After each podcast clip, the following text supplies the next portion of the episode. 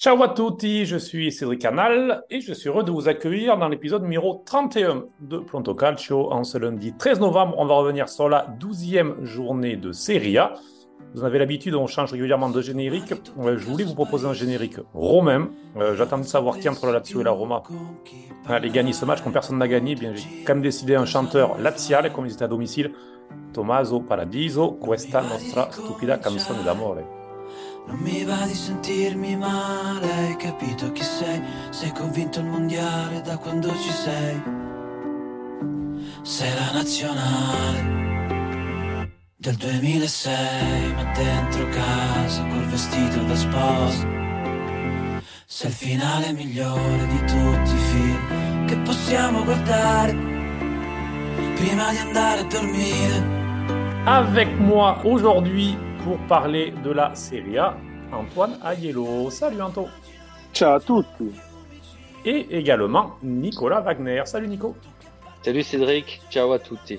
Alors, on aura une invitée euh, depuis Rome, c'est Fouzia, euh, alias Fouteuse sur euh, Twitter X, euh, que vous suivez très certainement. Si vous ne le faites pas, c'est une erreur, faites-le. Très intéressante à suivre sur le football. Et puis en toute fin d'émission, on aura aussi Raphaël qui viendra nous faire un petit coucou pour nous faire un point ultra. Mais donc, on va commencer. Vous en avez l'habitude, on fait un petit tour des résultats. Ensuite, on fera un débat, donc, fait un gros plan sur euh, le derby entre la Lazio et Rome, euh, le derby de la capitale, qui est un petit peu la noia eterna, euh, ce derby. Ensuite, on parlera de Naples, bien sûr. Rudy Garcia, qui aujourd'hui va être officiellement licencié. Il a été écarté. déjà hier soir par De Laurentiis et il officialisera cela normalement dans la journée avec le nom de son successeur. Peut-être que lorsque vous écouterez ce podcast, il sera déjà connu, euh, Tudor ou pas, on verra. On parlera également euh, d'Andrea Colpani, euh, le joueur en vogue en Serie A, déjà 6 buts et une convocation en national pour le jeune milieu de terrain, enfin jeune, jeune, il a déjà 24 ans, mais bon, en Italie, c'est encore un gamin. On parlera de, l'Inter et de la Juve euh, qui euh, sont en train de se détacher euh, et qui se lancent vers un derby d'Italia Scudetto dans deux semaines. Et puis on parlera du Milan qui a toujours des blessés, des blessés, des blessés. C'est assez inquiétant. Et si on a le temps, on fera un- également un petit mot sur les Las Vérone qui est en train de sombrer après un bon début de saison qui se retrouve déjà avant-dernière. Mais donc, tour des résultats, messieurs, pour commencer ce podcast avec un petit mot à chaque fois. Sassuolo Salernitana a ouvert cette douzième journée.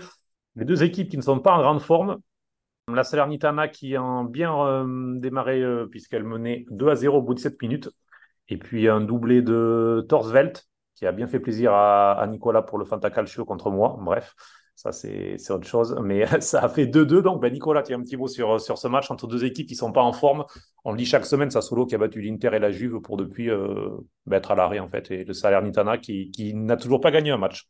Ouais, mais écoute, euh, je pense que si Sassuolo avait pas raté son premier quart d'heure, euh, la période où ils ont pris les, deux premiers buts euh, dans ce match, avec un, un très beau but euh, de Boulaïdia, euh, je pense qu'ils auraient gagné le match parce que derrière, euh, ils ont été euh, impressionnants, ils sont revenus. On pensait vraiment qu'à 2-0, le match était plié. Ça me fait penser à un autre match qui a eu lieu euh, ce week-end euh, où une équipe menait 2-0 avant de se faire remonter, peut-être même dépasser s'il n'y avait pas eu un, un problème d'arbitrage. Mais bon, bref, on va, on va se focaliser sur euh, Sassuolo Salernitana. C'est plus inquiétant, je pense, pour Salerne, euh, qui a laissé passer euh, trois points qui leur tendaient les bras. Après tout, euh, le match, euh, le match nul est, à peu près équitable, je pense. C'est un peu compliqué pour les deux équipes en ce moment, on le sait, et, et voilà, on va, on va voir ce que ça, ce que ça donne pour les prochains matchs.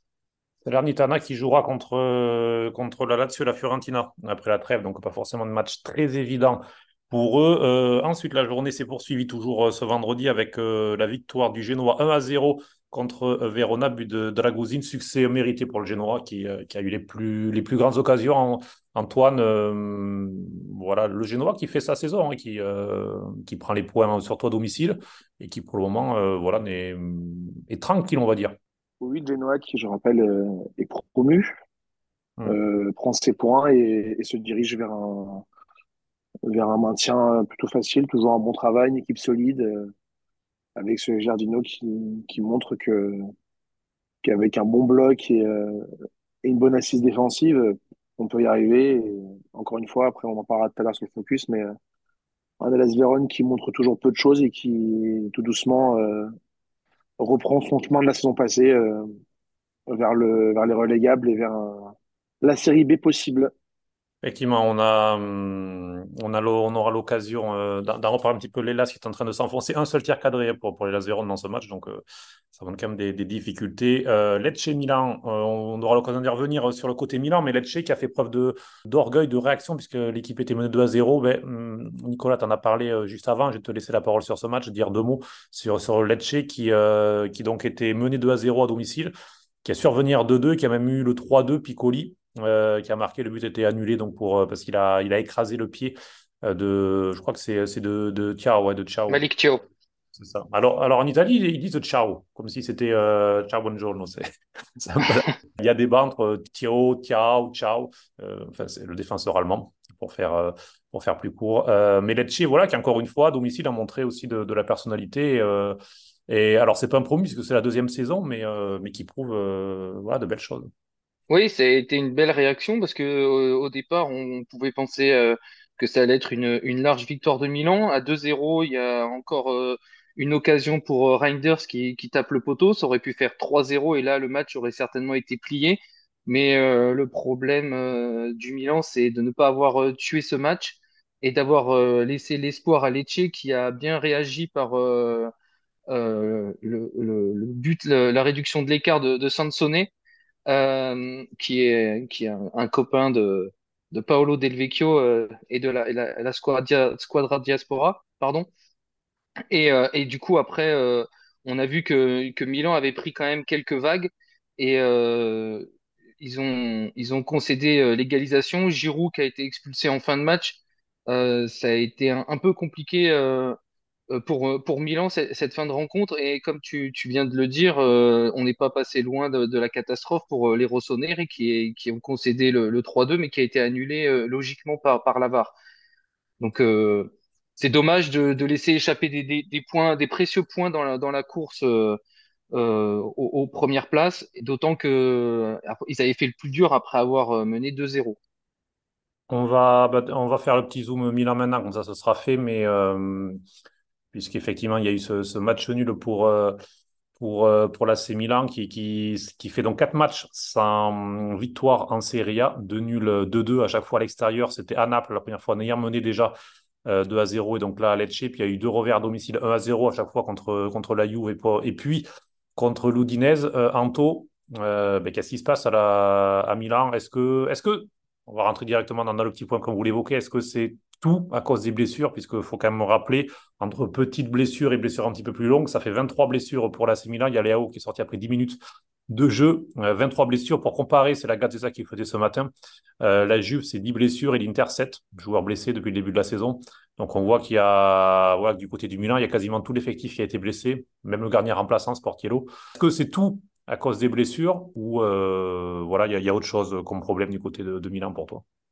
Non, il faut, il faut nuancer. C'est pas tout à cause des blessures, mais, euh, mais si on fait un parallèle, est-ce que justement euh, l'Inter, du coup, qui son calcul euh, a eu quatre fois moins de blessures que, que, que Milan, est-ce que l'Inter euh, euh, aurait autant de points d'avance ou aurait fait autant de points? C'est, ça. Après, je vais pas dire que c'est tout à cause des, c'est pas justement tout à cause des blessures, parce que comme quand tu dis, quand tu mènes deux fois 2-0 en première mi-temps, parce que ça qui est assez drôle, c'est qu'en fait, les matchs se ressemblent à tous. Chaque fois, tu mènes 2-0 en première mi-temps. À chaque fois, tu montres, euh, tu montres des belles choses. À chaque fois, tu te, tu frôles de te faire, euh, de prendre même le troisième but et de, et de perdre. À chaque fois, tu perds euh, deux joueurs en première mi-temps pour blessure. Donc contre Naples, c'était, c'était qui contre Naples? J'ai même perdu la mémoire. C'était Kaloulou et un autre. Et, et là, et Pulisic. Et là, on perd Léao au bout de 8 minutes et, et Calabria rentre pas des vestiaires. C'est toujours les mêmes choses et le problème, c'est que quand tu sors d'un match il y a, il y a trois jours euh, contre le PSG où tu as tout donné et, et que justement, bah, il te manque euh, autant de joueurs pour peut-être parfois un peu faire tourner ou justement pour tuer certains matchs, bah, c'est compliqué. En plus, encore une fois, contre l'Udinese, euh, contre l'Udinese, pardon, contre le, contre Lecce, c'est les entrants qui font des erreurs euh, défensives. C'est-à-dire, c'est Moussa qui rate, qui fait une relance pourrie euh, sur le deuxième but, euh, sur le deuxième but. Encore une fois, tu prends un but sur corner. Je sais pas combien de buts Milan s'est pris sur corner, sur coup de pied arrêté, mais ça doit être euh, assez fantastique. Donc en fait, on retrouve toujours les mêmes choses. Donc non, c'est pas que les blessures, c'est aussi qu'il y a des schémas de jeu, des choses qui sont pas bonnes. euh, quand tu mènes 2-0 contre Lecce, avec tout le respect pour Lecce, qui a aussi euh, montré de l'arme, qui est aussi revenu. Faut pas leur enlever. Euh, on peut pas juste dire que c'est Milan qui, qui a laissé tomber, c'est aussi Lecce qui a montré des choses.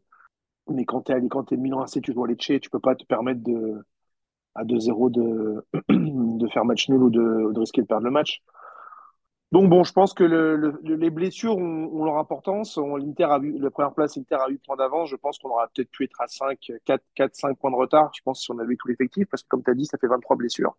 25 maintenant, du coup, avec euh, du coup 15 joueurs en tout qui ont été blessés. On a même eu un moment le troisième gardien qui a dû jouer Mirante contre la Juventus parce qu'on avait Emenian et Sportiello qui étaient blessés en même temps. Donc ça devient très préoccupant. Et euh, je ne sais pas pourquoi justement le club euh, ne, ne, ne réagit pas là-dessus. Quoi. Je, je fais un aparté hier, je disais que, que le Real Madrid avait viré euh, une partie de son staff médical euh, à cause des blessures répétitives d'Arda Gulen et de, de, trois autres joueurs. Ça faisait six ans qu'ils étaient là. Et, au bout de deux mois, ils ont viré tout le staff médical. Dont Donc, le médecin voilà. en chef, euh, Antoine. C'est ça. Donc euh, je comprends pas pourquoi le Milan AC ne fait pas ça. Est-ce que c'est parce que c'est le, le, staff médical de, de Pioli que du coup il faut partie de son staff Mais bon, à un moment, il faut se poser les bonnes questions. Tu peux pas avoir quatre fois plus de blessés que les autres équipes. C'est en, en, fait, tu as parlé des blessures, Cédric, mais je vais même plus loin. C'est que parce que Nicolas parlait aussi de Giroud. C'est l'équipe qui a plus de blessures et c'est l'équipe qui a eu plus de cartons rouges et c'est la deuxième équipe qui a plus de cartons jaunes. Donc il y a une nervosité, il y a un problème physique, il y a, il y a plein de choses en fait qui parasitent les sept victoires et, et les autres beaux matchs que Milan a pu faire, parce qu'il y a quand même eu des, des très beaux matchs, notamment on l'a vécu il y, a, il y a quatre jours. Donc je pense qu'il y a quelque chose qui va pas et bah, malheureusement, euh, même si je suis sûrement dans ce podcast et en général un des plus grands défenseurs de Pioli, euh, à un moment quand ton équipe est trop nerveuse, quand ton équipe fait des déclarations après les matchs, quand ton équipe ne sait pas tenir un score, quand ton équipe a trop de blessés, bah, c'est toi et ton staff qui a aussi ses, responsabilités. Donc bon, après les joueurs ont l'air de le soutenir, ils ont tous parlé avant le match du PSG et après. Mais bon, à un moment, il va falloir se poser les bonnes questions parce que euh, n'est pas loin de foutre en l'air une saison entière. Là, maintenant, Nicolas parlait de, des places aux premières places, mais en fait, Milan, on peut se le dire euh, dorénavant, euh, avec l'Inter, vu comment ça. Bon, après, c'est pas fini, il y a beaucoup de points à prendre, mais euh, Milan joue surtout sa qualif en C1, et tu dis que bah, avec la défaite de Naples hier et, et, et les nuls dans les derbies romains, bah, en fait, Milan a pris un bon point à Lecce. On peut se dire ça, parce que bah, ça va être très compliqué, je pense, de, de, de rattraper ce gap et de ne pas perdre autant de matchs. Quoi.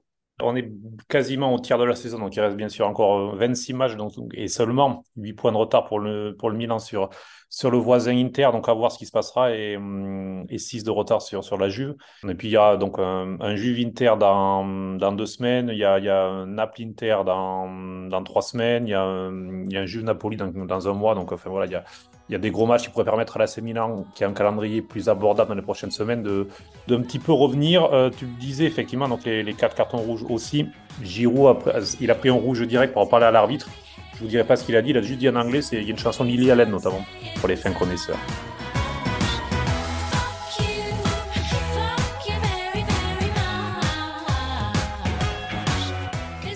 Euh, on va passer au, à la suite. Donc, euh, le match suivant, c'était Juve Cagliari 2 On reviendra sur ce match.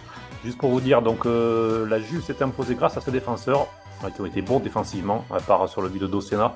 Il a peut-être mieux à faire, mais sinon c'est Bremer, la 60e, qui a marqué son premier but de la saison, et Rougani, puisqu'on en parle peu de Rougani, mais ce sera peut-être l'occasion d'en parler tout à l'heure, en faisant ce point sur, les défenses, puisque euh, s'impose vraiment dans la défense à 3 avec Gatti et Bremer, avec les absences de Danilo et d'Alexandro. Euh, c'est bien de voir Rougani enfin enchaîner les matchs et être plutôt bon. Monza Torino, il y a eu 1-1 avec Ilic euh, qui a ouvert euh, la marque pour le Torino et égalisation de Colpani. On parlera de Colpani tout à l'heure. Je voulais juste parler d'une initiative qui a eu lieu dans, ce match, puisque Monza avait un maillot particulier pour cette rencontre. En accord, on va dire, avec, avec son partenaire, Motorola, ils ont décidé de laisser la place au centre du maillot avec une phrase qui est l'une des citations reçu par Telefono Rosa, qui est une association qui aide les, femmes victimes de, violences, et de violences conjugales particulièrement, puisqu'il y a une hausse. Sur les neuf premiers mois de l'année, il, y a eu plus de, de, de 4000 appels déjà reçus par ces associations. C'est une hausse de, plus de 15% en un an. Dans deux semaines, la journée de Seria sera hum, consacrée à la prévention contre la violence faite aux femmes. Vous savez que ce, carton rouge donné à la violence et ce signe rouge que les joueurs régulièrement porte sur une joue. Et bien du côté de Monza, donc il y a eu cette initiative avec cette citation euh, "Tu étais l'homme de mes rêves, aujourd'hui tu es mon cauchemar". Et euh, c'est les maillots de, des matchs ont été mis en vente aux enchères. Donc, euh, donc voilà, et l'argent ira à l'association euh, Téléphone Rosa, euh, Téléphone Rose. Donc voilà, c'était pour, pour parler aussi de, de ce qui se passe un petit, sur le terrain et en dehors, cette belle initiative du Monza à l'occasion de ce match. On reviendra donc tout à l'heure sur Colpani. Naples, Empoli, on y reviendra dans quelques petites secondes, ce sera notre premier, débat. Kovalenko, dans le temps additionnel, a permis à l'Impoli de, s'imposer. Je, juste, je vous donne une statistique qui me fait un petit peu sourire, parce qu'on fait un sourire, c'est du côté de Naples, sûrement on n'a pas beaucoup souri. Aurelio Andreazzoli, l'entraîneur de l'Empoli, a rencontré six fois Naples dans sa carrière euh, à Naples. Petite question, bon, si vous lisez la presse, vous le saurez, mais à votre avis, combien de victoires contre, contre Naples en six matchs à Naples en tant qu'entraîneur? Quatre. Ouais, 4, ce que j'allais dire. 5. Une fois avec la Roma, ça c'est la première c'est en 2013, c'est 2-1. Ensuite, il y a eu une lourde défaite euh, sur le banc d'Empoli, 5-1. Et depuis, 4 victoires d'affilée. En entraînant Empoli. C'est quand même assez, assez remarquable. Et l'Empoli qui, du coup, continue euh, sa, sa, belle petite remontée, puisque avec ce troisième succès de la saison, ils ont désormais 10 points. On enchaîne Fiorentina-Bologne. C'était euh, un derby. Et euh, il y a donc succès de la Fiorentina qui était sur trois revers d'affilée, euh, Bonaventura et euh, Nico Gonzalez sur penalty. Zirkzee sur penalty avait égalisé entre-temps. Un petit mot sur ce match, Anto? C'était un match attendu puisque ces deux équipes qui sont un petit peu aux portes de l'Europe, qui jouent plutôt bien, deux entraîneurs jeunes, Italiano et Mota, qui plaisent. et c'est donc bien la Fiorentina finalement qui, qui s'est imposée. C'est un peu les deux équipes un peu hype du début de saison avec Frosinone, euh, même si euh, la série de Mota était beaucoup plus euh, positive que celle de l'Italien, vu que, comme tu viens de dire à l'instant, il était sur trois revers. Euh, C'était un match peut-être un peu plus explosif. C'était un, match tactique, maîtrisé. Moi, je m'attendais un peu plus quand même dans certains aspects. Après, il faut oublier que la Fiorentina a joué jeudi. Mhm. Donc, donc, bon, c'est bien pour Italiano d'avoir interrompu sa série contre quand même une belle équipe de Bologne. Et pour Bologne, c'est quand même quand même bien de prendre un point à Florence, qui est quand même un terrain, euh, on sait, difficile. Et, euh, et j'en, j'en, j'en, profite pour après, on sait que je sais que notre ami Raphaël Gauthier va rebondir sur les 50 ans de la, de la Curva Fiesole qui, qui, on rappelle aussi, il y a une semaine, a, a aidé les sinistrés à, de Toscane à, à avancer à suite, à suite des drames et inondations. Donc euh, c'est cool, c'était un bon week-end pour la Fiorentina. C'était quand même mieux de ne pas perdre ce match-là en ce jour aussi symbolique. On y reviendra effectivement dans, le point ultra avec Raphaël qui nous rejoindra à cette occasion. On continue Udinese-Atalanta, un partout avec euh, Wallace qui avait ouvert la marque pour l'Udinese et l'Udinese qui a, raté un penalty par euh, succès. Je vous fais écouter un petit jingle Antoine Aiello à cette occasion. Il a moins de succès au penalty Au-delà du rire. Nicolas, euh, bon succès, effectivement, ça a été un succès. Mais euh, pour l'Odinès, ça peut être un succès parce que euh, Ederson a égalisé dans le temps additionnel une, Atalanta moche. Je crois qu'on peut le dire, ça n'a pas été la meilleure Atalanta de la saison, qui est restée sur le revers contre l'Inter le week-end dernier. Mais pour l'Odinez, après le succès contre, à Milan, c'est une demi-confirmation, non, ce match nul contre l'Atalanta, on va dire. Ouais, ouais, j'allais faire un, mauvais jeu de mots en disant que succès, ça fait flop. Mais pour le coup, euh, c'est dommage de ne pas avoir eu ce, petit brin de réussite, puisque avant de, enfin, il y a eu, ce poteau sur le penalty, mais juste avant le, but de, Wallace, il y a une frappe sur la barre de, de Samarzic. Donc, euh, euh, si, vous avez bien regardé le résumé, vous vous rendrez compte que, Wallace a quand même eu un petit brin de réussite, puisque sa frappe est déviée mais c'était un match qui a été maîtrisé par, par, par qui aurait mérité d'avoir euh, les trois points et qui ont été punis de ne pas avoir été concentrés euh, pendant 90 minutes, euh, puisque Ederson a, égalisé en toute fin de match. Ça prouve qu'il y avait besoin de, ce sursaut avec la nomination de, de Chiofi et que les Frioulans vont, dans la bonne direction, s'éloignent un petit peu de la zone de relégation. De toute façon, je pense que Vérone euh, sera un, bon candidat pour, pour la relégation et, et nous fera pas trop d'ombre de ce côté-là. Et j'ai décevant de la part de, de l'Atalanta qui effectivement euh, euh, prend un, bon point, mais c'est plutôt limite un, un, braquage de ce côté-là. Ils ont été très très moyens et je pense que même eux ils sont contents. Ils ont gagné un point sur ce match-là. Et l'Atalanta, du coup, qui est cinquième, qualité avec la Fiorentina avec 20 points, juste derrière euh, le Napoli 21 et euh, Milan troisième 23. Donc euh, voilà, il y a cette lutte pour le moment qui se dégage pour la troisième place entre ces équipes-là, avec la Roma en embuscade avec 18 points, puisque la Roma, on va en parler dans 30 secondes, a fait match nul face à la Lazio, 0 à 0. Et puis on termine ce tour, on en parlera rapidement tout à l'heure, euh, également de l'Inter par rapport au volet défense euh, avec la Juve, un petit débat rapide, mais Inter, Frosinone, il y a donc eu 2 à 0. Federico Di Marco, le but euh, du week-end, le but de ce début de championnat, le but de l'année. Euh, en série A, peut-être même un peu partout. Enfin, une frappe de 45-50 mètres depuis le côté gauche. Un petit peu rappelé un but de, de Recoba pour les tifosi de, de, de l'Inter qui nous écoutent. C'était un petit peu le. Il était peut-être 5-10 mètres plus proche. Alvaro euh, Recoba à l'époque, euh, c'était euh, c'était le 25 janvier 1998. J'ai recherché en, préparant le, podcast euh, contre Impoli de, de Spalletti. Koba qui a mis cette, cette frappe assez incroyable. Et là, on a, un petit peu la même chose de, Di Marco qui a débloqué la rencontre parce qu'elle était assez serrée. Belle équipe de Frosinone. Et puis Chalanoglu, au début de seconde période, a, a mis son 11e penalty de rang. Toujours pas d'échec pour le milieu de terrain turc qui, qui permet donc à l'Inter de s'imposer 2-0 et d'être premier. Mais messieurs, on va commencer avec le derby de Rome. Stadio Olimpico, Roma, benvenuti al derby della capitale in una atmosfera semplicemente splendida.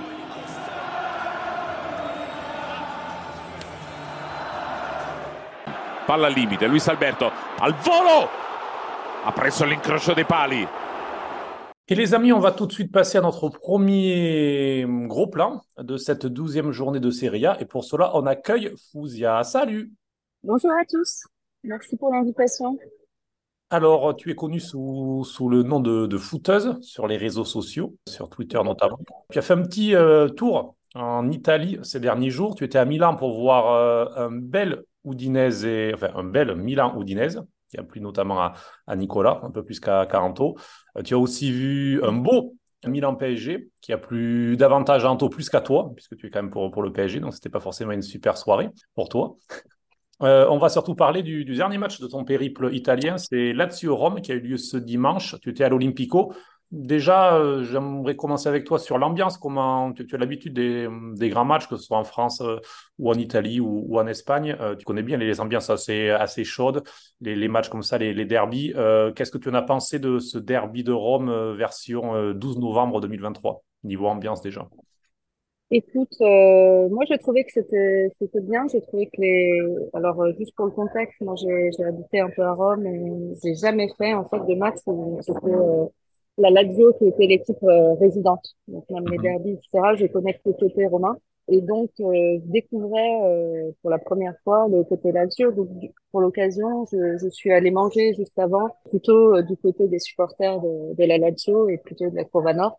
Et, euh, donc, je les ai accompagnés pour entrer dans le stade. Donc, moi, j'ai principalement vu euh, l'avant-match avec euh, le Laziale.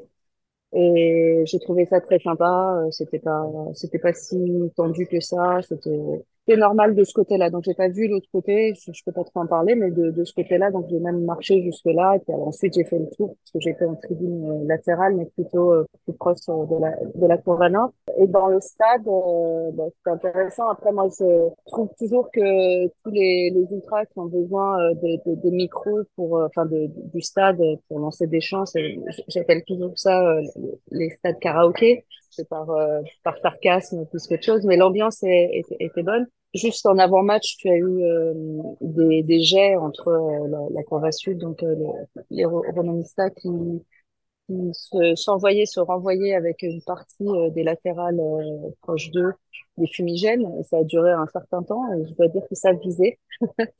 C'était l'information du, du, moment. Ils savaient bien viser des deux côtés. Euh, donc ça atterrissait bien, ça repartait. Ils se relançaient les mêmes fumigènes en fait. C'était pas des fumigènes euh, d'hiver, donc ça faisait des allers-retours, ça faisait un match de tennis. Euh, mais dans l'ensemble, j'ai trouvé que la Courva euh, Sud faisait euh, un, beaucoup plus de bruit, était beaucoup plus impressionnante euh, en étant collée à la Nord. J'entendais plus la Courva Sud et j'entendais, c'était beaucoup plus coordonné, beaucoup plus sympa. Donc globalement, euh, même à un moment donné, le match, euh, voilà, patinait. C'était, voilà, je pense ennuyé pour beaucoup de gens. Ça, ça ralentissait au niveau de l'ambiance et c'est eux qui ont, avec des chants un peu forts, ils sont, ils ont repris un peu l'animation a réveillé le côté Lazio.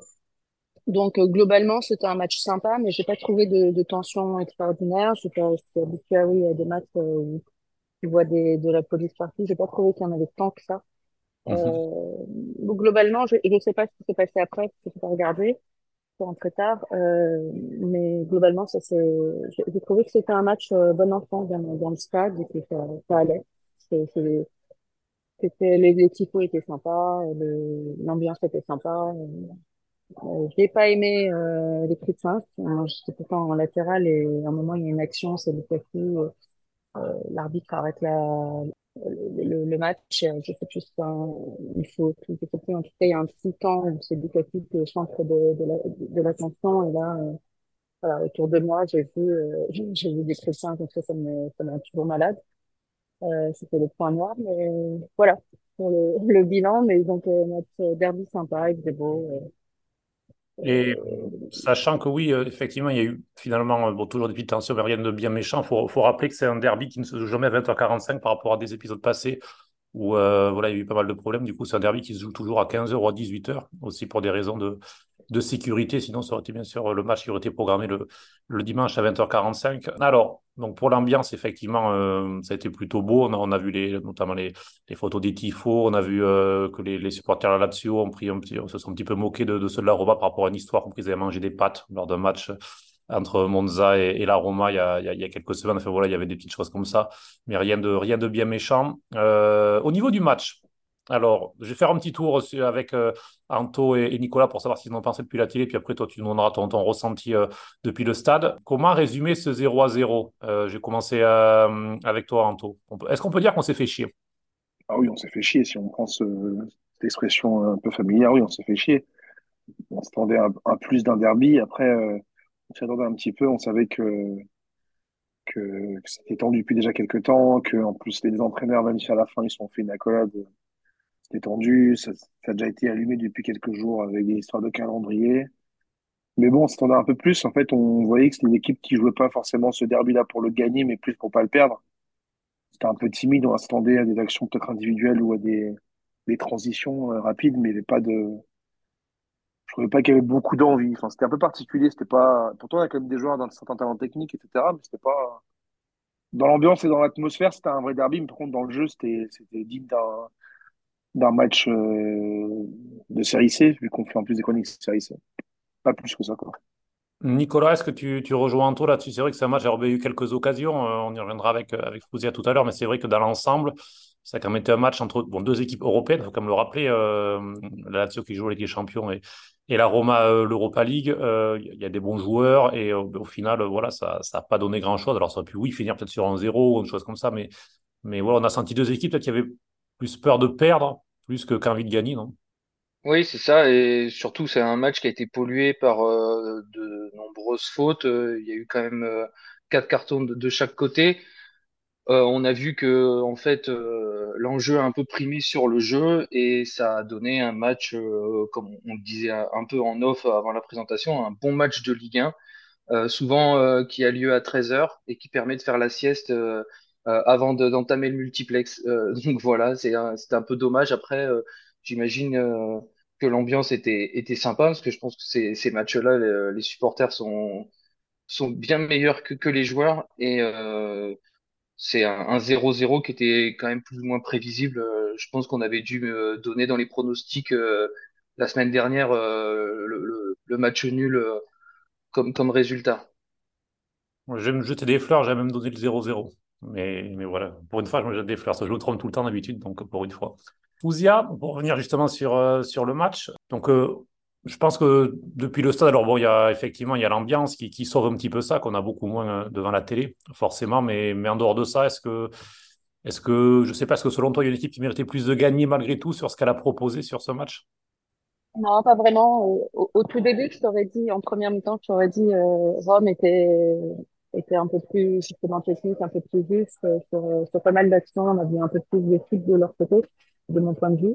Ça s'est effrité au, au, fur et à mesure de la, de la première mi-temps, mais dans l'ensemble, je je crois que le 0-0 reflète euh, euh, l'ennui qu'on a ressenti, euh, qu'on a ressenti euh, durant le match. J'étais vraiment, j'avais un bon espoir. Je, j'ai pensé 0-0 avant le match et puis sur les 20 premières minutes, je me suis dit, tiens, justement, j'ai trouvé un peu d'engagement, un peu d'envie, un peu de, il y a eu quelques, quelques occasions, il y a eu, euh, une frappe euh, qui m'a fait, contre un Lucarne, il y a, un peu plus tard, il y a Michel Alberto qui frappe de loin le, le bar. Je ça peut faire des occasions qui se, se débrident le match. Donc, euh, je comptais sur ce petit but qui peut te, te décoincer euh, les équipes par rapport à l'enjeu. Et puis, euh, on a attendu pour voir. Mais ça m'a choqué en deuxième mi-temps. Je crois qu'il faut attendre euh, la 70e pour voir la première action, euh, la première occasion des deux équipes et la première frappe, je crois, de, de la Lazio euh, en deuxième mi-temps. 20 minutes seulement, quand j'ai pris une occasion. Donc, euh, c'est pas beaucoup de choses à rattraper par rapport à ce que vous avez dit. Heureusement qu'il y avait l'ambiance, justement. Se tenait éveillé, donc regarder les tribunes était beaucoup plus intéressant que regarder le match.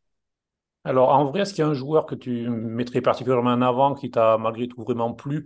Je sais pas, j'irais de la facilité. Est-ce qu'un Dybala en vrai ou un Luis Alberto en vrai, ça, ça, ça reste quand même quelque chose de, voilà, qui, qui émerveille un petit peu, parce qu'on sait que voilà, tu aimes bien les, les joueurs euh, techniques, les milieux de terrain, ben, voilà, Verratti qui, qui, qui était ton joueur euh, de cœur à Paris notamment, mais aussi des joueurs ai comme beaucoup, Touré hein. ou des joueurs comme ça, voilà. Et comme j'ai grandi avec les A, j'en avais beaucoup en A aussi. Mais, euh, mais euh, non, j'ai trouvé Dybala justement en dessous, euh, en dessous euh, en termes de justesse technique. Oui, il y a pas toujours des petits éclairs. Et c'est pour ça que je, préfère dans les matchs euh, où on s'ennuie avoir euh, quelques stars, contrairement à beaucoup de parce que je dis tou- toujours que même dans un match où ils ne font pas un grand match, tu peux avoir quelques éclairs de football. Euh, Luis Alberto, que, qui a de loin, euh, à quel quel moment tu vois que quelqu'un qui a, il y a aussi euh, du, potentiel.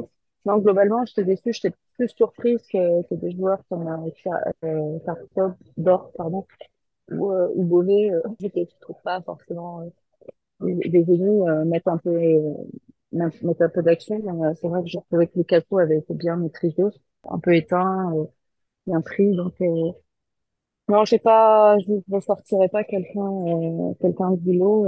euh, moi, c'est juste, ça, ça me fait beaucoup rire euh, à titre personnel hein, de, de revoir des joueurs du PSG, par exemple Paredes, et les analyser d'un autre objectif.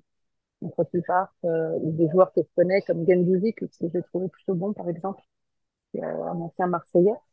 Hmm. Mais, mais globalement, c'est- j'ai j'ai pas trouvé ces étincelles. Euh, franchement, on doit compter sur les doigts euh, d'une main, max deux mains dans tout le match. euh, les quelques jeux à trois, les quelques passes euh, bien trouvées, les quelques petits éclairs. Euh, que tu dis, ah oui, ça c'est des joueurs de ballon. Non, globalement, j'en ressortirais pas. Je sais pas pour vous, mais Tu as même eu la, la, la, la chance de voir Renato Sanchez jouer au football, ce qui, est quand ah même bah assez ouais, rare. je l'ai pas vu pendant un an et j'ai compris pourquoi.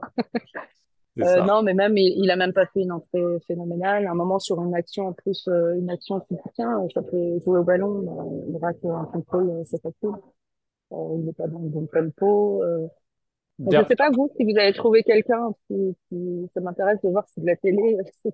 Anto, Nico, est-ce que vous, vous auriez un joueur euh, sur ce match qui vous a particulièrement, euh, que vous sauveriez, on va dire, de, du marasme du, du derby de la capitale? Ouais, j'ai bien aimé l'activité de, de effectivement sur euh, sur le ce match-là, mais euh, ça ça reste du Guendouzi, c'est euh, beaucoup d'activité, mais mais souvent brouillon. Ce qui le sauve, c'est que voilà, il est il a du dynamisme, mais euh, c'est pas non plus euh, transcendant. Mais c'est euh, malheureux, mais c'est le seul joueur que que je que je sauve de de ce derby. Et Et, et d'ailleurs, en plus, je trouve qu'une de ses forces habituellement, c'est le physique. C'est euh, dans les duels, il est plutôt assez costaud.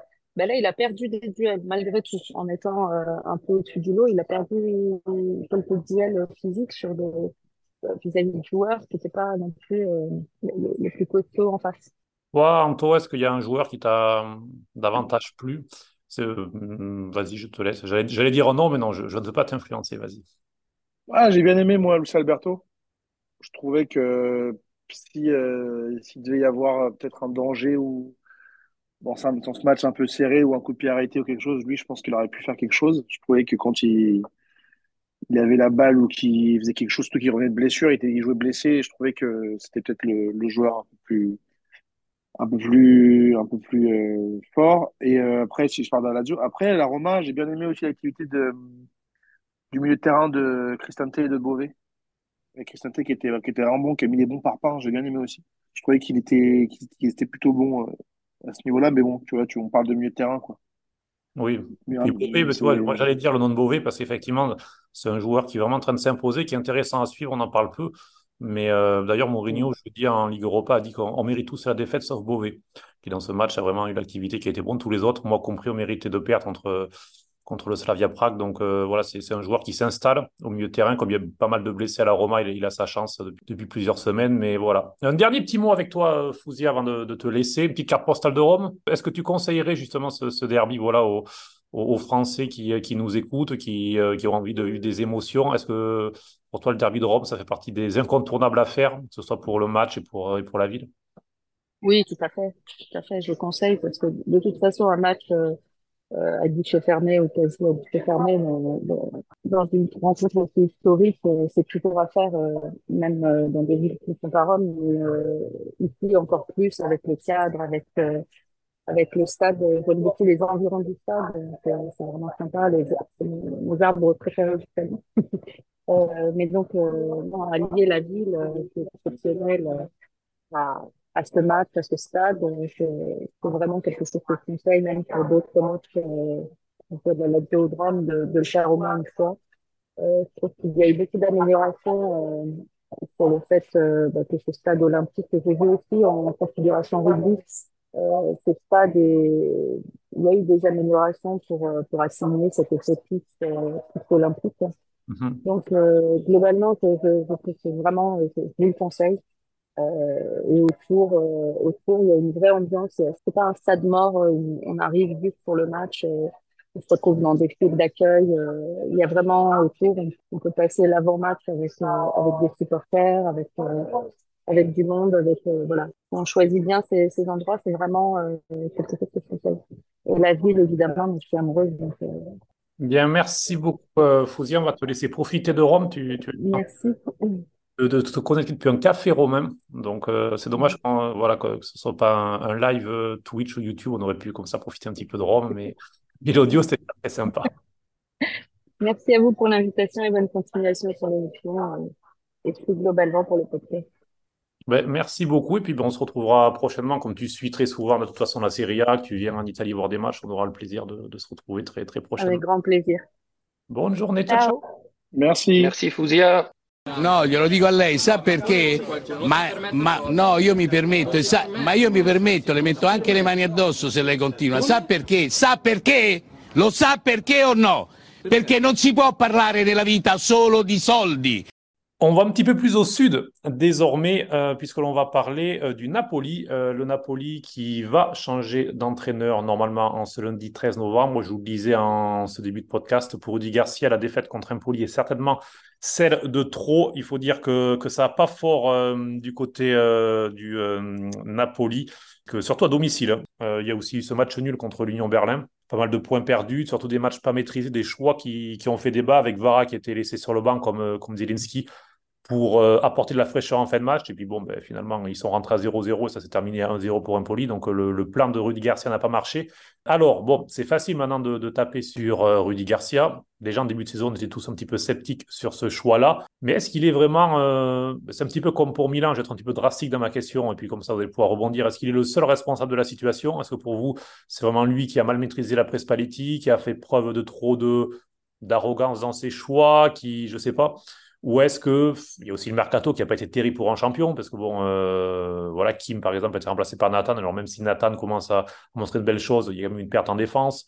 Euh, il y a eu la blessure d'Ossimène qui était en tribune euh, encore hier à quelques mètres de Fabio Cannavaro. On en reparlera tout à l'heure.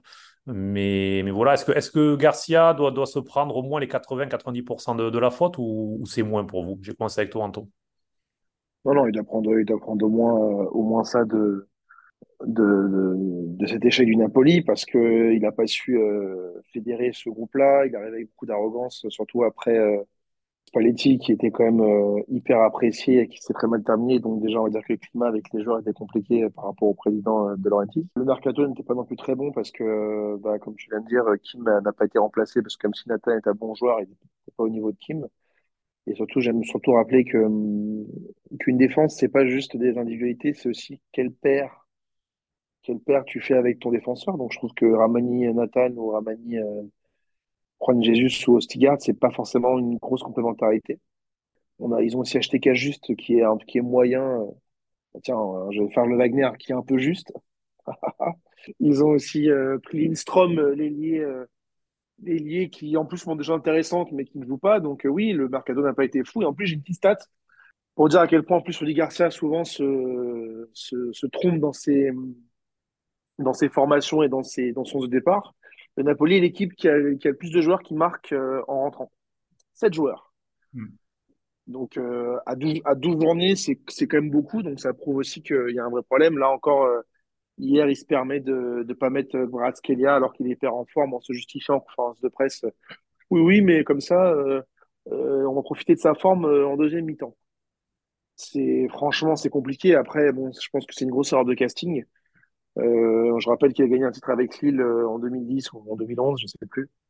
2011. Euh, c'était euh, 2011, c'était pas, c'était pas. Enfin, voilà, je trouve que c'est un peu light euh, pour une euh, pour une place comme euh, comme le Napoli, euh, qui est quand même un, un club très chaud, très compliqué. Donc euh, donc je pense que c'est un mix de tout. C'est un président qui est omniprésent euh, et qui qui, qui fait chier à longueur de journée. euh, et je pense que pas oublier qu'il y a aussi beaucoup de problèmes avec les supporters. Même le savent que avec ce président c'est compliqué. C'est un entraîneur qui n'est pas bon, qui n'a pas su euh, avoir un discours cohérent pour des champions qui doivent aussi digérer un titre, euh, sachant que ça faisait 30 ans qu'ils avaient rien gagné et que c'était un premier titre.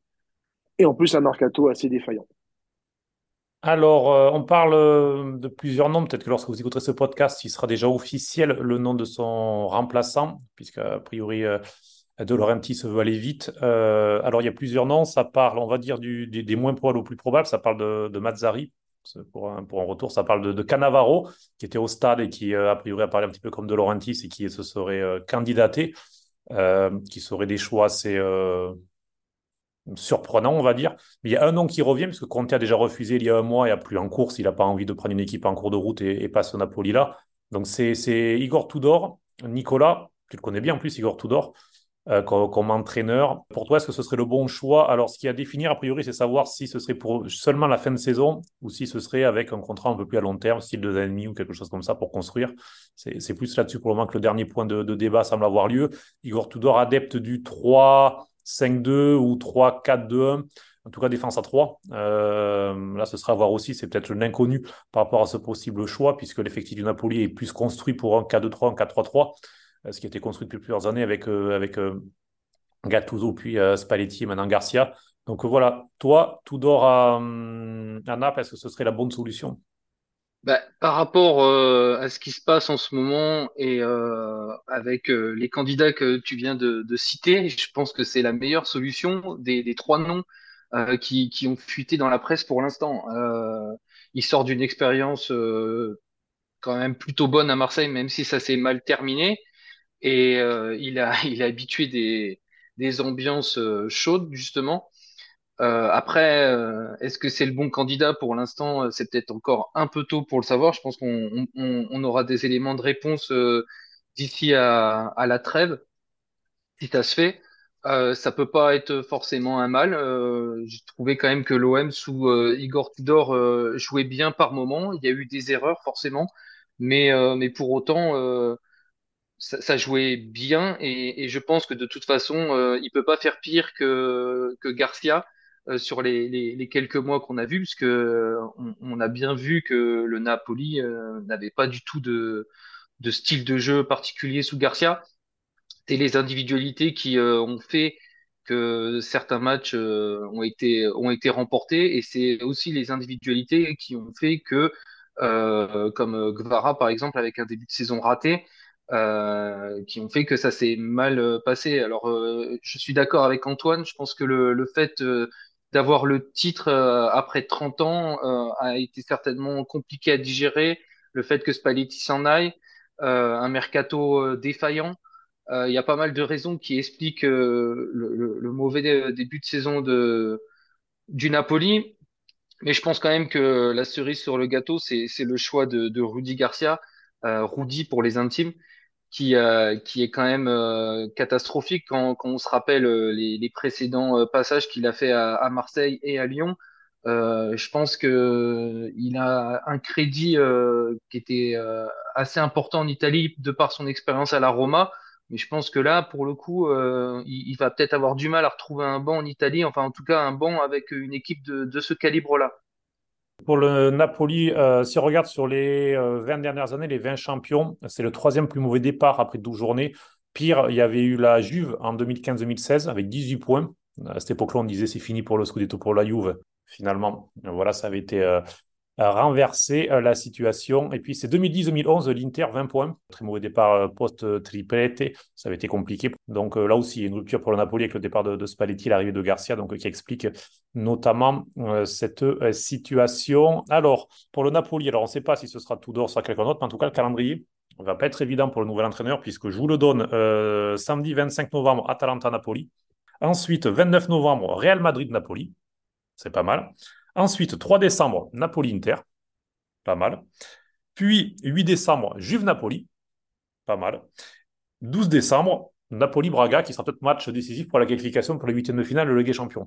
Donc, euh, le nouvel entraîneur, vaut mieux qu'il arrive tout de suite et qu'il commence à travailler tout de suite, qu'il ait deux semaines, même s'il aura beaucoup de joueurs euh, en sélection, et qu'il puisse déjà se, mettre un petit peu dans l'ambiance, parce que ça va être, euh, ça va être chaud comme, comme calendrier, Antonin. Ça va être très chaud. Après, on sait qu'une équipe aime bien se relancer. Je pense qu'il y quand même de l'orgueil. Moi, je, rejoins un peu Nicolas. On parlait d'entraîneur, mais moi, pour moi, Tudor, ça peut être une super solution. Moi, j'aime beaucoup cet entraîneur. Je pense que c'était dommage déjà qu'il soit parti de la Serie A. Après, on sait que c'est un entraîneur qui reste pas longtemps sur les, sur les bancs. Mais je pense qu'il peut la relancer. Je pense que le talent de cette équipe est toujours présent, même s'il y a des défaillances. Je pense que peut-être que passer à 3 derrière ou faire un, un 3-4-3, c'est aussi possible parce qu'ils ont les joueurs pour. Je pense qu'il y a encore des solutions qui sont possibles. Ils sont pas si décrochés que ça finalement. Le titre, je pense, ça va être compliqué, mais, euh, mais la saison n'est pas non plus euh, complètement perdue. Et, euh, et, moi, je pense que c'est bien d'être direct dans des gros matchs pour se relancer. Au moins, ils vont être dans le bain. Et, et moi, je pense qu'ils vont, ils vont être surprenants. Je pense qu'ils peuvent, ils peuvent prendre un scalp ou de l'Inter ou du Real. C'était possible aussi. Hein. Surtout le retour de Zimen. Oui, il y aura le retour d'Ozymen qui va leur faire beaucoup de bien parce qu'on a vu euh, là, effectivement, avec euh, Simeone qui était à neuf et Raspadori sur un côté, ça n'a pas forcément bien marché dans l'animation offensive. Euh, on verra ce qui se passera pour le Napoli. On va enchaîner rapidement un petit mot. On va faire rapide parce qu'on aura l'occasion d'en reparler. Mais donc à la reprise du championnat, il y aura ce Juve-Inter, derby d'Italie entre les deux premiers qui se renvoie un petit peu la balle pour savoir qui est le favori pour le Scudetto. Allegri passe son temps à répéter que, que l'Inter, le Milan et Naples sont construits depuis des années pour le titre, pas eux. Euh, du côté de l'Inter, on a encore rappelé ce dimanche, avant après le match, que, ben, l'équipe qui avait le, plus de moyens, euh, le plus gros budget, la plus grosse masse salariale, qui ne joue pas de Coupe d'Europe, c'est la Juve. Et on le voit d'ailleurs, euh, puisque ça enchaîne au niveau des résultats. D'ailleurs, Bremer l'a dit après le match, Bremer qui a marqué son premier but de la saison, il a dit on, est vraiment en train de, bien travailler. Ça, hum, voilà, il y aura des automatismes qui se développent parce qu'effectivement, eux, ils ont une semaine à, chaque fois pour travailler. Euh, on voit un 11 qui petit à petit se dégage, même si Allegri aime bien euh, changer de compo à chaque match, mais il y a une ossature qui se dégage. Je voulais revenir sur hum, l'ossature défensive avec vous, puisqu'il y a ce trio Gatti, Bremer, Rougani, qui n'était pas le trio prévu en début de saison, et qui fait vraiment de bonnes choses, euh, puisque là, alors ils ont pris un but par, par Docena en seconde période, mais la Juve est passée 615 minutes sans prendre de but. Euh, mais le dernier but, c'était Gatti, le contre son contre Sassolo. Vous vous souvenez sûrement, euh, c'était un peu un but gag. Et depuis, il y a eu cette euh, série donc de 615 minutes sans prendre de but. Chesney qui fait aussi une très bonne saison. Mais Nicolas, sur, sur cette sur cette défense, aux deux tiers italiennes d'ailleurs, Gatti qui était appelé en national, Rogani, lui, qui est international, qui, qui n'a pas été encore appelé par Spalletti, mais ça pourrait venir puisqu'il enchaîne de bons matchs. Au-delà de son but contre, contre Cagliari, Cagliari, d'ailleurs, où, il a, joué euh, par le passé, Rougani, pour la parenthèse. Mais voilà, sur cette défense, sur cette solidité défensive, euh, qu'est-ce que, voilà, comment dire, comment l'analyser? Bah, Je pense surtout que cette solidité défensive et le, souhait de de revenir aux fondamentaux. Voilà, on sait très bien que les championnats se gagnent avec la défense. Et pour le coup, euh, il, est revenu à, ce qui faisait la force de la Juve lors de son premier passage, la défense. On se rappelle tous que lors de, son premier passage, il pouvait s'appuyer sur euh, la BBC.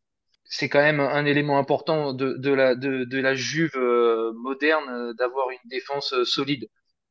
Donc, je pense que le, fait la saison dernière de prendre quand même un peu plus de buts qu'à l'habitué l'a fait retravailler euh, ce, ce secteur de jeu et euh, il le prouve euh, avec toutes les victoires qu'on a qu'on a dites Corto Muso.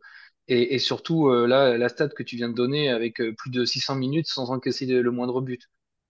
Antoine, je prolongerai donc pour passer rapidement aussi et inclure l'Inter dans le débat, puisque l'Inter a la meilleure défense de Serie A, 6 buts encaissés, 7 par la Juve, après 12 journées. Et au niveau des clean sheets, donc Chesney c'est 7 et Sommer c'est 8.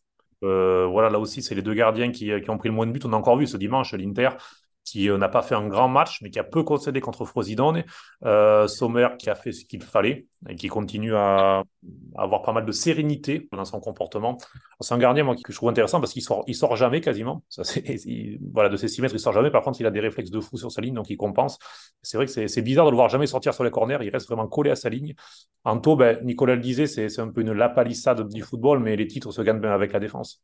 C'est plus facile de gagner un 0 que 4-3 un match, en résumé. Non, mais surtout qu'en plus, comme vous dites très justement, et je pense que c'est encore plus le cas en Italie, vu que culturellement, c'est comme euh, l'école euh, dans l'histoire du football, c'est les Italiens qui ont les meilleurs grands défenseurs de l'histoire et c'est une culture tactique et défensive qui est intéressante. Je pense que Allegri, en plus, il fait un, il fait un calcul qui est très intelligent. Peut-être que fait un petit peu Inzaghi, même si Inzaghi, je pense qu'il il joue vraiment jouer ses équipes pour gagner quand même le match en prenant le moins de buts comme tout entraîneur, mais pour gagner le match, c'est qu'Allegri se dit, bah, si je prends pas les trois points, moi, j'en prendrai un. Ils avancent, ils avancent toujours, ils avancent toujours, et c'est hyper intéressant. Après, tu parles de Sommer, c'est sûr que ça fait un énorme, euh, un énorme gap avec Onana qui l'an dernier était parfois quasiment plus haut qu'Acherby. Donc euh, c'est sûr que là, ça fait une, une énorme différence, mais euh, le titre se gagne souvent sur les meilleures défenses. L'Inter a cet avantage qu'en plus d'être la meilleure défense, c'est la meilleure attaque. Et, et en fait, le plan de jeu, c'est là où l'Inter a vraiment, depuis les de, on en a parlé l'autre jour, et moi en off, entre le chemin qu'a fait Spalletti, Conte qui a récupéré et qui a commencé à dessiner ce, ce 3-5-2 et Inzaghi qui l'a euh, impé un peu plus, euh, on sent des automatismes, on sent euh, des phases de jeu qui sont contrôlées, on sent que même euh, quand Frosinone a fait une très bonne première mi-temps euh, avant le but, euh, avait le cuir et, essayait, bah, ça tient, ça rompt pas. La différence, c'est que c'est l'Inter va appuyer collectif avec euh, un ou deux joueurs qui va être très fort, là où la Juve en fait défend bien, et après c'est euh, Bala Chiesa, Balakin, Bala Kostic, et démerdez-vous quoi. Trouver une solution. euh, on dirait presque que la Juve en fait n'a même pas de style de jeu en fait dans les 30 derniers mètres. La Juve, c'est débrouillez-vous, on a des, individu- des individualités, faites ce que vous avez à faire. Là, voilà, un coup de pied arrêté, un corner, ça passe, deux têtes, un truc. C'est là où c'est un peu, un plus brouillon et je pense que c'est là où ça va pêcher. Et même si euh, ils ne jouent pas la Coupe d'Europe et c'est un avantage quand même de poids, je pense quand même que l'Inter, sans blesser, s'ils continuent, ils sont quand même vraiment plus forts et, euh, et je pense qu'à un moment, ça suffira pas de juste balancer les ballons devant et faire ça, quoi. Je pense qu'il faudra plus quand même pour, euh, pour prendre le titre, mais euh, Et je vais aller au-delà, voilà. Antoine. Je pense que même le, le- Allegri, à l'entraînement, ne doit travailler que la défense. Parce que comme tu dis, il- au, au niveau de, de, de son animation offensive, euh, le schéma de jeu, c'est euh, on passe la balle à- aux, offensifs et débrouillez-vous. euh, voilà, essayez de faire la différence individuellement. Il n'y a aucun euh, schéma de jeu euh, qui euh, laisse penser qu'il y a une animation offensive travaillée. C'est place à l'improvisation et euh, à, la, supériorité des individualités euh, comme Chiesa, comme euh, Vlahovic, et qui vont certainement euh, faire la différence dans 80% du temps. Et si ça fait pas la différence, bon bah tant pis, comme tu dis, ça fait match nul et ça avance quand même. Mais on a vraiment l'impression que cette Juve offensivement, euh, il y a rien qui est préparé. c'est aussi pour ça que c'est quand même assez risible ce qu'il raconte parce que euh, le Milan, le, la- les Napoli et l'Inter sont, sont préparés pour ça. Enfin, ça fait des années que c'est eux qui dépensent le plus d'argent dans les mercatos. Ça fait des années qu'ils ont dépensé des sommes folles pour certains joueurs, certains attaquants, certains, enfin, même au niveau des salaires. Euh, ça fait des années qu'ils nous rabâchent leur finir à la fine et machin, euh, gagner, gagner, gagner. Là, il essaient un peu de se cacher. Après, euh, ce qui les sauve, comme disait Cédric tout à l'heure, c'est qu'ils jouent pas de Coupe d'Europe. Parce que je sais pas si avec la Coupe d'Europe, et en plus en sachant qu'ils ont eu deux suspendus, donc un pour dopage et un pour jeu illicite, ça nous surprend toujours les les liaisons entre la Juve et les tribunaux. Passons, on fera un podcast euh, judiciaire, un C4. Toujours assez drôle, quoi, parce que bah, finalement, quand, tu joues qu'un match par semaine, maximum deux, ou t'en joues maximum six par mois, là où l'Inter peut en jouer jusqu'à 11, ah, ça fait une grosse différence. Mais comme tu viens de dire, Nico, c'est quand de toute façon, ils bossent pas ce qui est devant. Ça pourra pas toujours passer. Là, on va voir dans les grands matchs. Contre le Milan, ils ont eu de la chance, un tir dévié de Locatelli qui rentre et Milan à 10. moi, je, je- j'annonce les choses. Oui, la Juve sera défendre, mais à mon avis, ils vont se faire écraser par l'Inter, mais bien comme il faut. Ça, on aura l'occasion de voir dans deux semaines. euh, on en a aussi parlé en privé. Moi, j'ai un petit peu ce souvenir de l'an dernier où la Juve a gagné 2 à 0 dans un match euh, vraiment euh, pas De terrible. merde. Voilà, oui, oui, oui, on peut, on peut le dire. Donc voilà, il y a, on sait que la Juve a cette culture-là, ce qui, qui, qui leur appartient, hein, de ce fino à la fine, qui, qui le réussit souvent. En tout cas, on verra. Ça ne vaudra que 3 points le 26 novembre. C'est ce Juve Inter qui, qui est déjà sold out, hein, le, l'Allianz Stadium de, de Turin qui est déjà euh, complet. On parlait euh, de, de la Juve. Il y a un joueur qui était encore titulaire et qui était plutôt bon en tant que piston droit, c'est Cambiaso. Euh, Andrea Cambiaso, euh, jeune de 23 ans, qui a été appelé par Spalletti pour la première fois. D'ailleurs, alors, petit point national, puisque on fera en podcast une semaine, là, une semaine là-dessus.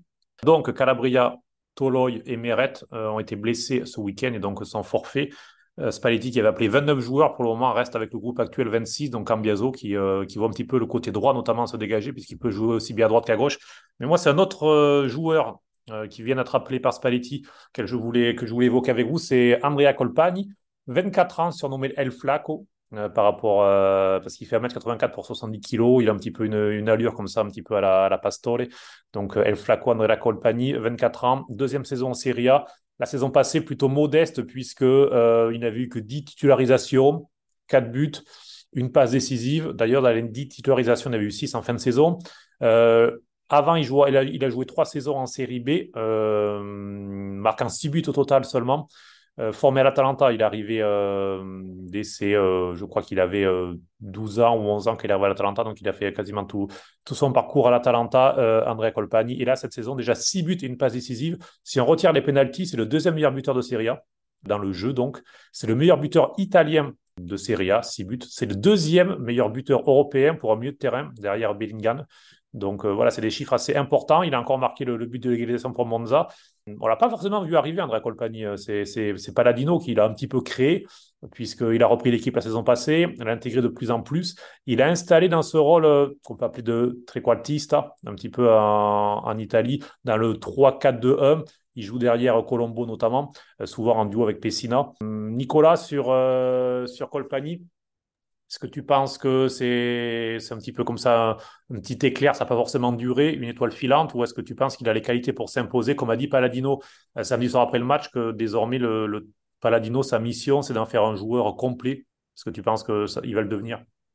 Bah écoute, déjà, il est dans une équipe où il est titulaire et où euh, il joue. Et alors que, comme tu viens de le dire, il a 24 ans, certains sont encore euh, en série B euh, à enchaîner les prêts et à galérer pour, pour être titulaire et avoir, et avoir du temps de jeu, notamment avec un niveau assez conséquent.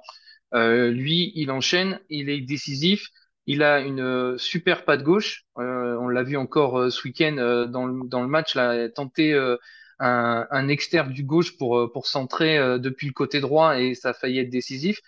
Je pense qu'il y a moyen de faire quelque chose à condition de continuer à enchaîner les matchs, à travailler, pas être blessé avoir de la régularité, ce qui semble être, être son cas. Et ça peut être euh, un, un joueur euh, intéressant euh, puisque on n'a pas vraiment ce, ce genre de, de profil euh, euh, en, en national, un peu un peu Berardi, mais euh, euh, on sait qu'il plafonne un peu. Euh, va falloir euh, voir euh, dans la longueur si effectivement il peut se, développer et, et voir après si il a le potentiel pour intégrer une équipe d'un calibre un peu plus important que Monza. On parle déjà de lui, vous savez comment c'est l'Italie quand un joueur fait deux bons matchs, euh, on en a déjà dans les grands clubs, on a déjà parlé de lui à Marotta euh, dans des interviews, lui demandant si, voilà, parce qu'on sait que Marotta, dès que maintenant il y, a, un Italien qui est plutôt bon, il va dessus, et surtout qu'avec Monza, il y a des bons rapports, on sait, entre les, dirigeants, on l'a vu avec Carlos Augusto notamment cet été, euh, et puis il y a des chances que, que si confirme. Selon toi, Anto, est-ce que il a justement ce potentiel pour passer dans un Milan? Voire de, s'imposer national, parce qu'il est dans un rôle qui rentre pas forcément dans un 4-3-3. Euh, J'imagine pas trop euh, Mezzala. Alors peut-être en se développant un petit peu physiquement, il aura cette capacité. Pour l'instant, j'ai un petit peu de mal à l'imaginer. À l'imaginer. Je sais pas s'il a la vitesse. Donc il ça aussi. C'est, hum, il semble un petit peu. Je sais pas s'il a les, hum, les, les, qualités pour entrer dans, dans ces rôles-là qu'on retrouve souvent dans le football moderne, un petit peu tout terrain. Il a des qualités, c'est sûr. Après, on sait bien qu'il va y avoir le step euh, hyper important du, déjà des, du grand club, des matchs européens et voire de la sélection. C'est plutôt juste qu'il ait été appelé par euh, Spalletti, vu que bah, il fait un excellent début de saison et que les stats parlent, aussi pour lui. Après, il a un rôle un peu hybride en particulier. C'est pas un ailier, c'est pas un milieu, c'est une mezza. Là. là, on a vu que je fais un aparté que Spalletti a pris quand même pas mal de joueurs qui peuvent jouer, si jouer piston et des mezza. Et donc, euh, je me demande s'il prépare pas une petite surprise euh, sur la sur la sur la composition de l'équipe prochaine. Après, c'est un joueur intéressant. J'espère qu'il va rester surtout en Serie A et qu'il va prouver. Là, il a clairement une chance, euh, une carte à jouer avec. euh, dans le profil, il peut rappeler un peu Pellegrini euh, de la Roma, qui finalement est un, peu- un, joueur qui peut jouer milieu, un peu ailier défilé, un peu second attaquant. Je pense qu'il profite aussi des absences ou des suspensions de longue durée de certains joueurs. Donc, euh, ça lui maintenant de faire son trou et de, de montrer. Mais euh, moi, je me, moi, pas trop. Ça fait qu'une demi-saison. J'attends de voir. Le potentiel, il l'a. Après, on sait qu'il y a d'autres critères qui rentrent en ligne de compte. Euh, en tout cas, c'est normal qu'il ait été appelé. Et on verra si euh, du coup il fêtera sa première euh, sélection. Euh, pour terminer ce tour de la Serie A, un petit mot sur l'Hellas Vérone qui est en train de, s'enfoncer sur une période compliquée. Euh, alors on pensait qu'avec euh, le changement d'entraîneur et l'arrivée de, de, de Ballon et qui avait fait une bonne saison avec Lecce, euh, que ça allait peut-être euh, changer un petit peu la dynamique. En début de saison, effectivement, du côté de l'Hellas Vérone, il y, a, hum, il y avait eu de, ben, un bon début de saison. hein. Euh, Il y avait eu avec le succès contre Empoli sur la pelouse Empoli 1 à 0, puis le succès contre la Roma 2-1. Et ben, depuis, il n'y a, a plus rien, il n'y a plus aucune victoire. Donc euh, voilà, 10 matchs euh, sans victoire pour, pour les Las Vérone, qui a collectionné deux nuls et 8 revers dans la période. Euh, c'est quand même assez inquiétant. On sait que la saison passée, ils se sont sauvés vraiment ric-rac, ric-rac, puisqu'ils ont passé par, euh, par le play-out contre euh, euh, pour se sauver, puisqu'ils étaient à égalité de points. Donc euh, voilà, Euh, selon vous, quel est le problème de l'assurance? Ça fait plusieurs saisons maintenant, ça fait que, que- qu'il y a une sorte de, de déchéance petit à petit. Quand on a le recrutement, c'est pas foufou. Voilà, c'est les recrutements qui sont manqués, c'est le manque de moyens, c'est et surtout, est-ce que pour vous, quand on regarde l'effectif, c'est vraiment une équipe qui, qui potentiellement risque d'aller en série B ou est-ce qu'il y a quand même plus inquiétant qu'eux, Anto? Les Las Vérone vit un peu ce qu'ont ce qu'ont vécu. On a vu euh, la Sampdoria, euh, Genoa, tous ces clubs euh, un peu historiques ou de, de grande ville d'Italie. Tu te demandes presque parfois s'il faut pas qu'ils aillent faire un petit tour en dessous pour, euh, pour mettre un petit peu les choses au clair. Euh, mercato raté, entraîneur euh, pas toujours hyper intéressant, même si euh, Bavard a fait une, un an avec Lecce une bonne saison. T'arrives pas trop à comprendre. Ils ont eu du mal aussi à passer l'après tout d'or. Bah, Comme je, comme je dis, c'est parfois il y a des clubs comme ça, il faut qu'ils aient des, des chemins dans les, dans les échelons inférieurs pour peut-être se remettre un peu les choses en place.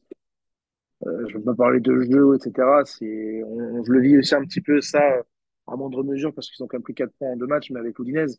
C'est ces clubs historiques comme des gros clubs qui ont quand même vu des gros joueurs et des gros entraîneurs qui patinent, qui ont- qui n'ont pas réellement d'objectifs, qui sont, c'est juste de sauver, d'essayer de tirer un ou deux joueurs et de les vendre.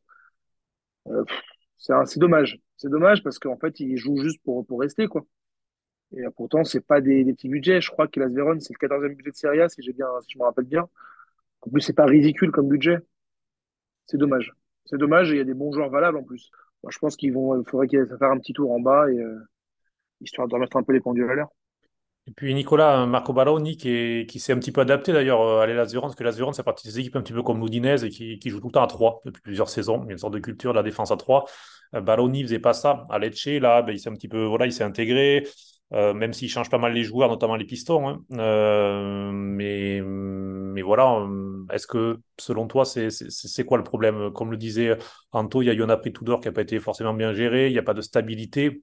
Parfois, tu parlais de l'Udinese tout à l'heure, tu faisais un petit peu le lien, c'est vrai que c'est deux clubs qui, qui se ressemblent un petit peu, on a l'impression, par, sur les dynamiques depuis deux, trois saisons. Ouais, c'est des clubs qui se ressemblent aussi parce qu'il n'y a pas de stabilité au niveau de l'entraîneur. Ça, ça change assez souvent d'entraîneur. Je ne sais pas si euh, les dirigeants de, de Vérone sont comme euh, les Pozzo, mais euh, au niveau patience, euh, les, les dirigeants de, de l'Udinese ne, sont, guère patients et, et changent assez rapidement de, coach quand, les résultats ne suivent pas. Je pense que là, c'est une histoire euh, aussi de, dynamique et de confiance. euh, on voit bien, c'est un, seul tir, euh, tu le disais dans, le match de ce week-end, c'est pas assez. Donc, c'est toute une spirale qui fait que les joueurs tentent pas, ils n'ont pas les bons résultats. et du coup ça s'enfonce et la peur du résultat, la peur de, de perdre, euh, qui, qui fait que le, le club euh, se, se trouve dans cette mauvaise posture. Il y a certainement des solutions. Le, le changement d'entraîneur en fait partie. Reste à voir après si euh, les joueurs vont adhérer au, au nouveau projet et si euh, ça peut euh, essayer de se sauver. Mais franchement, je les vois quand même mal embarqués pour euh, se maintenir et, et je pense comme comme l'a dit Anto, peut-être que un passage par euh, par la série B comme euh, à l'image euh, du Genoa la, saison dernière peut peut-être leur faire du bien pour après mieux revenir en Serie A à condition de pas faire comme la Sampdoria.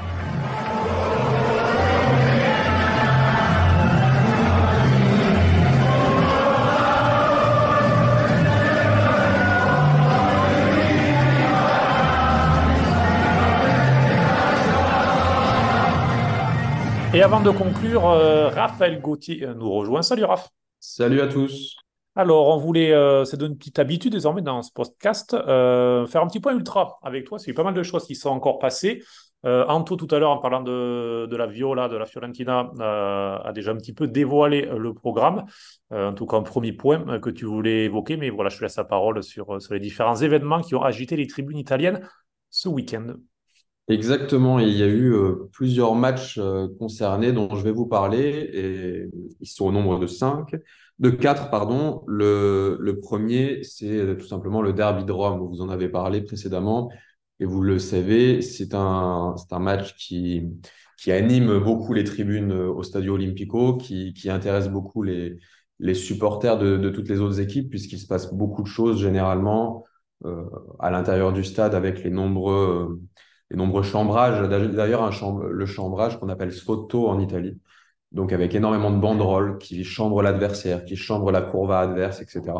Et donc, on, soulignera les, les, deux très beaux tifos, euh, encore une fois, au Stadio Olimpico. Vous pourrez retrouver euh, des photos sur, sur Internet sans, sans aucun problème. Avec euh, une petite anecdote qui a un petit peu, qui a un petit peu animé, encore une fois, ce derby c'était euh, la retransmission par DAZN de, ce match.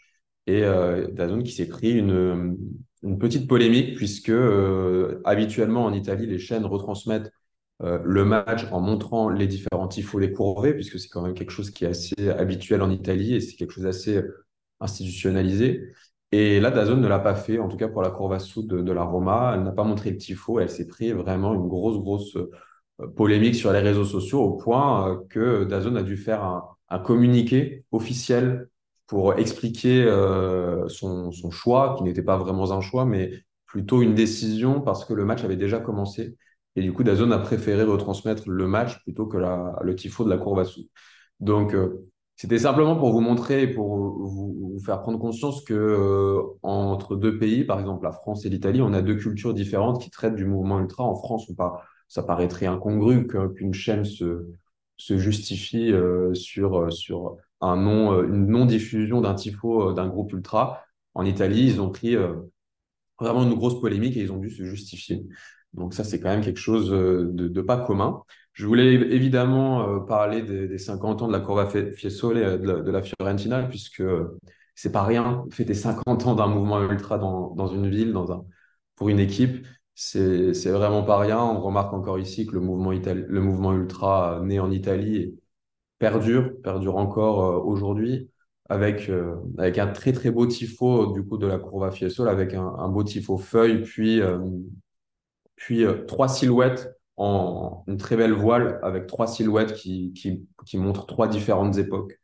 Donc, très très beau tifo avec euh, effectivement pour ce derby dell'Apennino, c'est comme ça qu'on appelle ce derby entre la Fiorentina et Bologne, une banderole de Bologne qui a, qui a vraiment fait plaisir à tout le monde puisque ils se sont montrés très, très solidaires et très proches du peuple toscan qui a été touché par, par, par les inondations dernièrement. Et en parlant d'inondations, la Covace Sola a voulu remercier Biraghi qui, en, lui faisant une banderole Biraghi ou Nodinoy, euh, parce que Biraghi a énormément aidé euh, les civils, a énormément aidé euh, les habitants de, Florence et des environs pour, pour, pour un petit peu, pour un petit peu bah, aider, aider tous ces habitants qui étaient dans la, dans la difficulté. Euh, effectivement, le lendemain du match contre la Juve, tu en parlais la semaine dernière d'ailleurs, la Courva qui avait décidé de, ne pas aller au match. euh, pour aider aussi de façon symbolique aussi pour dire il est plus important. Biraghi, effectivement, le lendemain du match avait, a été vu de façon discrète. Il a aucune publicité, mais il a été vu en train d'aider euh, pendant les inondations, voilà, aider des personnes. Donc, euh, très, très beau geste euh, humain de la part du capitaine de la FIO. Oui, et puis en parlant, pour terminer sur, Florence et la Courva Fiesole, ils ont, ils ont fait une énorme banderole pour parler du match de la honte qui était celui de, de la semaine dernière entre la Fiorentina et la Juve, puisque la Courva Fiesole avait effectivement, et comme on l'a dit, boycotté le match parce que euh, ils pensaient tout simplement que c'était pas le moment de, jouer au foot. Et, euh, et la Lega avait souhaité maintenir le match, les supporters de la Juve avaient chambré la Courva Fiesole, donc ça s'est pas du tout passé et ils ont appelé ça le match de la honte. Euh, je parle de deux autres matchs un peu plus courts parce que c'est moins, ça fait beaucoup moins l'actualité. Mais quand même, je reviens sur ce que j'avais dit la semaine dernière, si vous si vous, vous en souvenez, sur euh, la Courva Sud du Milan, qui parle beaucoup de, de des prix en parcage en secteur et hospito. Et, ils avaient prévu un boycott à Lecce et on les a vus samedi après-midi à Lecce. Donc pourquoi on les a vus? Parce que tout simplement, euh, le club de Lecce a décidé de baisser son, son tarif à 35 euros au lieu de 60. Et donc ils ont eu gain de cause et on peut remercier la Courva Sud du Milan d'agir euh, pour euh, pour le maintien d'un sport un petit peu populaire et pour le maintien de prix quand même assez attractifs pour tout le monde. C'est pourquoi on les a vus à Lecce dans le parcage. Et une dernière, euh, un dernier petit match. Ils ont pas été récompensés par les joueurs pour le match, mais euh, même si d'ailleurs les joueurs à la fin du match euh, sont, allés justement devant la, devant la Courva pour, pour s'excuser en quelque sorte du, du match du côté du, du Milan. avec des réactions un petit peu euh, disparates des, des ultras, puisque certains ont sifflé, d'autres n'ont rien dit. On sent vraiment que là, c'est un- c'est une incompréhension entre le match de Ligue des Champions mardi et, et ce, cette bévue à Lecce. Et donc, pour terminer, je vais parler quand même d'un match en Série B et puis d'une une courva qui est bien connue euh, de, de la Serie A, c'est celle, celle de, des Doriani de la Sampdoria, puisque euh, ils étaient encore 3500 à Modène euh, en Série B, donc ils ont rempli toute une tribune, tout simplement. Et ils ont fait jouer leur équipe encore une fois quasiment à domicile, euh, ce qui n'est quand même pas rien euh, d'être d'être 3500 euh, à, à l'extérieur. Et, euh, et ça, c'est pas c'est pas vraiment payé au classement puisqu'ils sont que 14e de série B. Donc euh, les ultras font le boulot et les joueurs un peu moins. Euh, en revanche, la série B est un, un super euh, laboratoire, on va dire, des tribunes puisqu'il y a énormément de de courvées qui font du bruit, qui sont présentes. On pense à Bari, on pense à Palerme, on pense aussi à Parme. Euh, et, euh, et tout ça pour dire que voilà, le mouvement ultra en Italie n'est pas présent qu'en Serie A, qu'on trouve énormément de stades remplis dans les divisions inférieures et évidemment des courvées qui sont très présentes également dans les divisions inférieures. Et même ça va jusqu'à la série C. Il y a d'ailleurs cet épisode euh, consacré à Catane qui a été fait par euh, Nicolas et, Antoine qui est intéressant. Il parle notamment aussi euh, du public. Donc c'est vrai que le, mouvement ultra en Italie va au-delà de, la série A. Ça va série B, série C, même dans des clubs amateurs un petit peu à tous les niveaux. Raphaël, merci beaucoup pour ce petit point intéressant sur le mouvement des supporters en Italie. Et ouais, merci à vous et n'hésitez pas à aller suivre le compte d'Olivier Laval et puis plein d'autres comptes sur Twitter qui, qui traitent, euh, qui traitent du mouvement ultra et principalement en Italie. Euh, donc euh, voilà, moi je, je prends un petit peu de, de partout en termes d'inspiration, des informations et, ces comptes-là sont à souligner pour, pour parfaire votre éducation au mouvement ultra si, si vous en avez envie et besoin. Et avant de se quitter, on va faire un petit point prono très rapidement. Alors, non pas sur la prochaine journée de Serie A, parce que c'est dans deux semaines. Donc, voilà, on va plutôt s'intéresser à la nationale qui joue sa qualification pour l'Euro 2024 avec euh, deux rencontres. Ça commencera ce vendredi, donc avec Italie-Macédoine du Nord, match qui aura lieu à Rome. Mauvais souvenir à la Macédoine du Nord pour l'Italie. C'était à Palerme, qualification pour la dernière Coupe du Monde. Le- ce match de barrage perdu 1 à 0. Euh, allez, rapidement, Antoine. 2-0. Nico. Ouais, 3-0.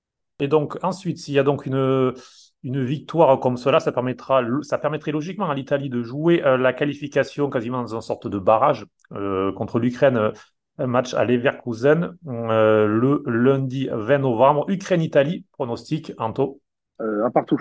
qui logiquement, si l'Italie bat la Macédoine du Nord, devrait suffire pour se qualifier, puisque les deux équipes pourraient se terminer du coup à égalité de points. Aux confrontations directes, comme l'Italie a gagné le match aller à Milan, euh, 2-1, ça suffirait. Toi, Nico? Ouais, je veux dire, comme, euh, comme Anto, il me- il m'enlève encore les mots de la bouche, euh, un partout. Eh bien, on, on verra si, euh, si cela se produit. Et puis donc, eh bien, on se quitte. Euh, même chanson qu'au début, puisque questa nostra stupida canzone d'amore, ce passage, c'est la nationale del 2006. Tu es la, la nationale de, de 2006, pas forcément un bon souvenir pour le football français, mais voilà, trêve internationale, c'est aussi euh, l'occasion avec cette chanson des The Giornalisti et Tommaso Paradiso euh, qui la chante. Je vous souhaite euh, une excellente trame internationale dont on se retrouvera avec un épisode spécial. Je ne donne pas le sujet, ce serait une surprise, mais qui devrait sortir ce jeudi. Un hors-série, il y aura aussi de la série B, il y aura de la nationale et pendant cette, cette trêve internationale. Et puis on se retrouvera bien sûr le 27 novembre pour revenir sur la Serie A et notamment euh, ce derby d'Italie. Juve Inter. Merci beaucoup, messieurs. Ciao les gars. Ciao à tutti. Et mademoiselle, excusez-moi. Et oui, on remercie encore Fouzia qui était avec nous. Ciao, ciao.